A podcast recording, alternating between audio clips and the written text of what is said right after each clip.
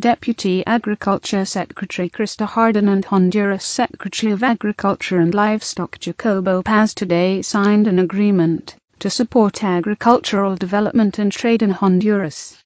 Through the Food for Progress program, the U.S. Department of Agriculture's USDA Foreign Agricultural Service will provide the government of Honduras with 30,000 metric tons of U.S. yellow corn and 18,000 tons of U.S. soybean meal valued at approximately $17 million. The Honduran government will use proceeds from the sale of the commodities to implement projects aimed at improving agricultural productivity, enhancing farmers' access to information and market skills, building government capacity, and strengthening local, regional and international trade in agricultural products.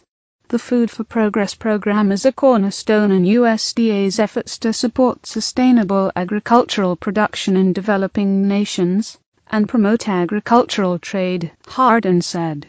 The Obama administration remains committed to investing in the creation of economic stability and opportunity in Central America. Today's agreement continues USDA's successful partnership with the Honduran government and the private sector under Food for Progress and the McGovern Food for Education program. I am proud that our cooperative efforts are building a stronger agricultural sector, creating new opportunities and better lives for the people of Honduras. The project supported by this new agreement will focus on the creation of jobs and income opportunities for some of Honduras's most vulnerable citizens. The beneficiaries will include small farmers, as well as small businesses and producer organizations, particularly those that support rural women and youth. Published